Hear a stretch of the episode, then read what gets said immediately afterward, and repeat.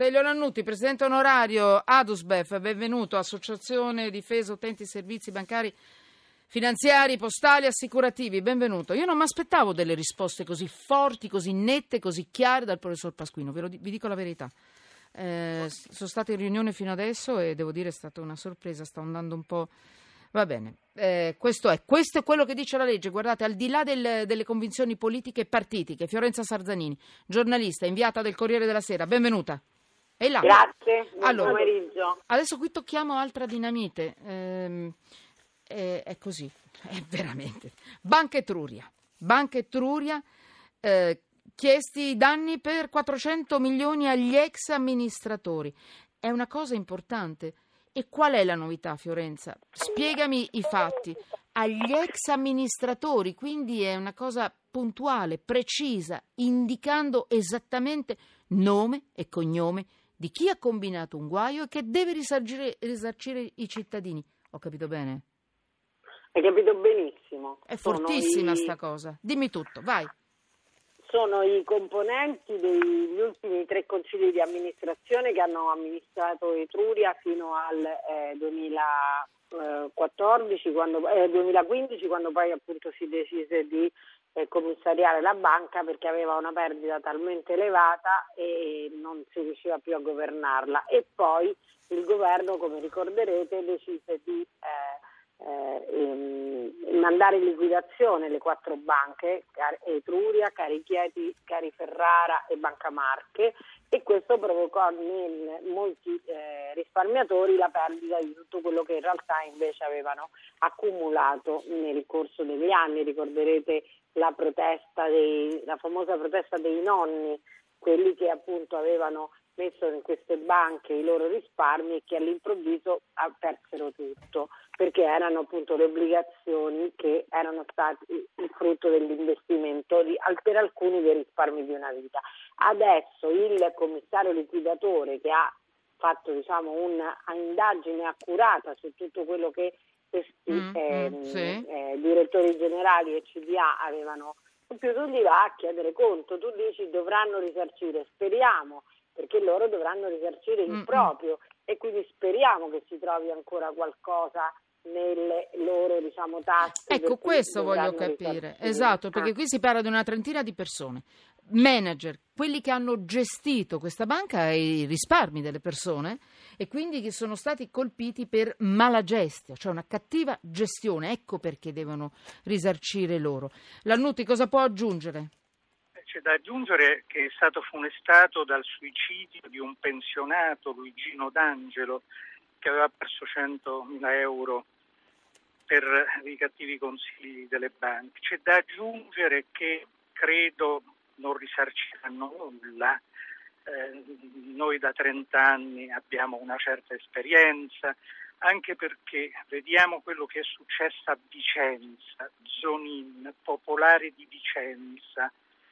Indagini lunghe, questo Zonin si dissa dei beni, li trasferisce ai figli e la procura neanche ha provveduto al sequestro preventivo. Quindi le cose devono avvenire prima, bisogna prevenire, non dire che le banche non possono fallire, quasi che ci fosse una legislazione speciale e, e questo perché sì. chi dovrebbe fare i controlli non controlla. Ricordiamo che la Banca d'Italia ha trattenuto per 4-5 mesi sì, questa... ho capito. Eh, quindi la, la, situazione è Fiorenza, questa. tu hai detto prima, Fiorenza Sarzanini, alterno, eh, un po' uno per l'altro. Tra l'altro tu hai scritto oggi questa inchiesta, questo pezzo interessantissimo con Federico Fubini sul Corriere della Sera, andatelo a recuperare perché è interessantissimo, è fatto molto bene. Eh, tu hai detto chissà se verranno recuperati questi soldi, ma uno non può intervenire sui beni che uno ha accumulato. Adesso io non voglio minacciare quelli che ci stanno ascoltando, mi, mi odieranno, tanto uno più, uno meno. Ma la famiglia si è incamerato dei beni, si fanno dei, dei sequestri, si recupera quello che si può recuperare per rendere i soldi ai cittadini ai quali spettano questi soldi per una mala gesta, cioè un'azione di responsabilità. Eh? Dimmi, è così impossibile. La, Sì, beh, sì, ha ragione Lanutti, perché tutto questo, diciamo, lentezza nell'accertamento dal punto di vista penale e questa inerzia in alcuni casi dei giudici nel fare sequestri preventivi fa sì che poi dopo le persone riescano a disfarsi dei propri beni. Perché da una parte è giusto quello che dici tu, però non è neanche giusto in alcuni casi che tu vai a mh, mm, eh, prendere ai figli quello che in realtà non sempre poi mm-hmm. è frutto del, eh, appunto della mala gestione dei padri. Questo dovrebbe esserci un sequestro preventivo per equivalente che scatta subito. Ricordiamoci che Etruria, noi siamo nel 2017, ne stiamo parlando di Etruria dal 2010, sono sette anni che c'è questa situazione, ma nessuno è intervenuto. È un buco da 3 miliardi, signori, stanno arrivando molti messaggi. Elio Lannutti, effetto cascata anche per le altre banche, mi viene in mente Banca Marche, ma non solo, poi l'ha citato. Ecco, dimmi, mm, mi dica. Eh, effetto cascata, eh, effetto cascata, ripeto bisogna prima prevenire, non bisogna Vabbè. offendere come è stato fatto. Oramai non è successo.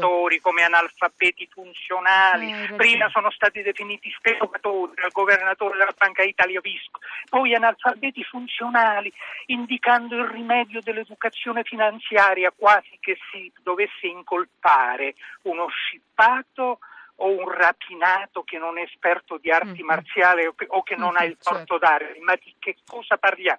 Bisogna riformare la vigilanza. Questa Banca Italia non funziona, questo Consop non ecco, funziona. Chi doveva controllare non ha controllato. Pagherà i danni ai cittadini? Eh, noi stiamo cercando di citarli, eh, noi rispettiamo le leggi, tutte le citazioni che facciamo, citiamo la Banca d'Italia e la Consob invitiamo anche chi ci ascolta a farlo perché c'è una sentenza di Cassazione, l'omessa vigilanza deve essere risarcita. Allora, chiudo. Eh, Fiorenza Sarzanini, in due parole, un titolo, cosa metti sotto inchiesta di questa vicenda? Però mi sembra importante perché emerge che una volta tanto chi ha gestito male, chi è il primo responsabile di un danno a un cittadino, in, perlomeno in linea teorica deve pagare. Sbaglio? Eh, in linea teorica, eh, questo so, è il problema. Io metto ragione. sotto inchiesta la linea teorica e non quella pratica. Hai ragione anch'io, mi autometto sotto inchiesta. Lannutti?